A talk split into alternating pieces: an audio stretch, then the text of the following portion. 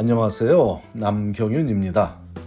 미국에서 의대 보내기 오늘은 그 696번째 시간으로 강력한 추천서를 받기 위한 좋은 전략에 대해 함께 알아보겠습니다. 2022년을 보내며 전하는 마지막 칼럼의 주제가 1년 내내 가장 빈번하게 질문을 받는 내용인 강력한 추천서 확보를 위한 전략에 관한 얘기로 정한 데는 이때를 놓치면 다시 1년을 기다려야 하기 때문이라는 이유가 있습니다. 지금까지 추천서 확보를 위해 다양한 방법들을 전달했고 오늘 전하는 내용도 이미 소개한 적이 있을 수 있겠지만 연말이기 때문에 다시 한번 강조하기 위해 언급하고 있습니다. 강력한 추천서를 확보하기 위해 오늘 당장 학생들이 해야 할 일은 Happy New Year이라고 적힌 카드에 추천서를 부탁드리고자 하는 분께 새해 인사를 적어 보내는 것입니다. 이미 Thanksgiving이나 크리스마스 때 카드에 감사 인사를 적어 보낸 학생이라면 굳이 또 새해 인사를 하지 않아도 좋지만 새해 인사 마저 안 하고 지나가면 어색하지 않게 미리 얼굴 도장 한번 확실히 찍을 기회를 잡기 위해 1년을 더 기다려야 하기 때문에 올해의 마지막 주에 이 내용을 소개하고 있습니다. 아마도 고교생 시절까지는 집에서 부모님들이 자녀들에게 억지로라도 감사카드를 적어 연말에 보내게 하곤 했겠지만 자녀가 대학생이 되고 나서는 관여하지 못하는 여러 부분 중에는 연말에 감사 인사 챙기기도 포함되기 일수이므로 부모의 잘못은 아니지만 그래도 자녀가 집에 와 있다면 추천서와 연관시켜 감사 카드를 챙기도록 돕기를 강력히 권합니다. 물론 감사 인사만 전한다고 모든 것이 해결되지는 않지만 같은 조건이라면 연말에 보는 카드 한 장의 영향력이 제법 클 수도 있다는 것을 사회생활을 해본 부모라면 아니 인생을 살아본 부모라면 쉽게 짐작할 수 있을 것입니다. 그렇다면 감사 인사를 전하기 이전에는 어떤 조건들이 충족되어 있어야 할까요? 기본적으로 수업 시간에 의욕적으로 참여한 학생이어야 해당 교수가 얼굴과 이름을 잊지 않을 확률이 높겠죠. 할 수만 있다면 같은 교수의 수업을 두 번 이상 수강하는 것이 아주 좋은 전략인데 그 이유 역시 추천서를 써줄 뿐이 학생의 얼굴과 이름을 기억할 확률이 극대화되기 때문입니다.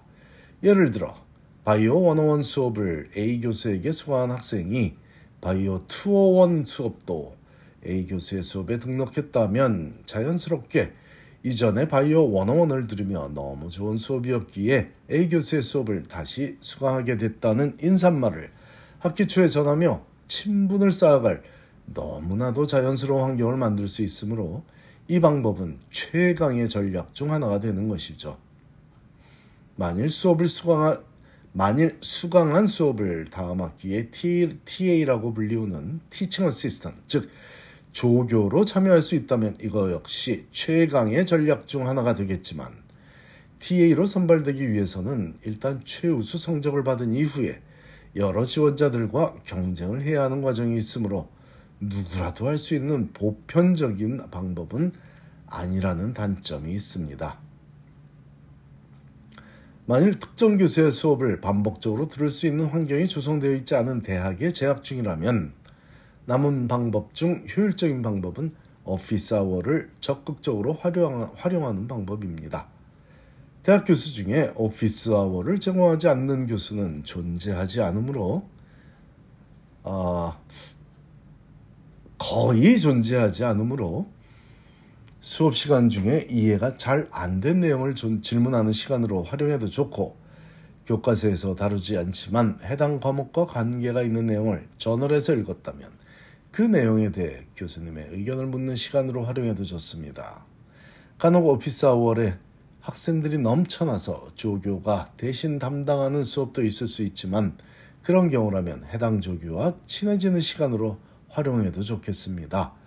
일단 조교와 친해지고 나면 해당 교수에게 강력한 추천서를 받고 싶은데 어떻게 해야 할지에 대해 조교에게 자문을 구한다면 기대보다 훨씬 더 놀라운 결과가 기다리고 있을 수도 있습니다. 물론 오피스 아워를 잘 활용하려면 해당 과목의 시간을 많이 투자해서 날카로운 질문을 갖고 방문하는 것을 추천합니다.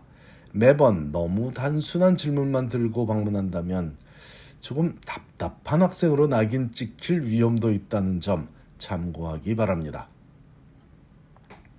이 모든 노력의 바탕이 되어야 할 기본적이고 필수적인 조건으로는 제대로 공부한 학생이 받는 학점을 받아야 한다는 것입니다.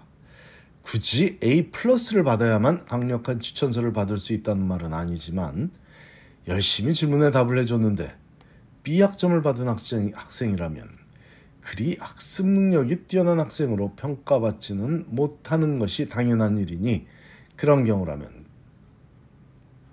그 교수에게 추천서를 부탁하지 않는, 않는 것이 나을 수도 있습니다.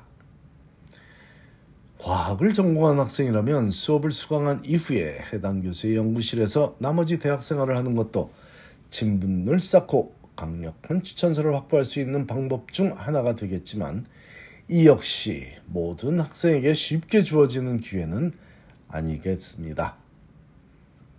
그렇다면 가장 확실한 방법은 한 번만 수강한 교수라도 수업 시간에 집중하는 모습은 기본이고 주어진 오피스 아울에 방문하여 해당 과목에 대한 높은 이해도와 관심을 보이며 좋은 학점을 받는 것은 물론이고 해당 과목과 본인이 향후에 공부하고자 하는 의학과의 연관성을 강조하여 그 과목을 가르치는 교수가 자부심을 갖게 도우며 명절 때면 잊지 않고 감사 인사를 드리는 성의를 보이는 것이죠.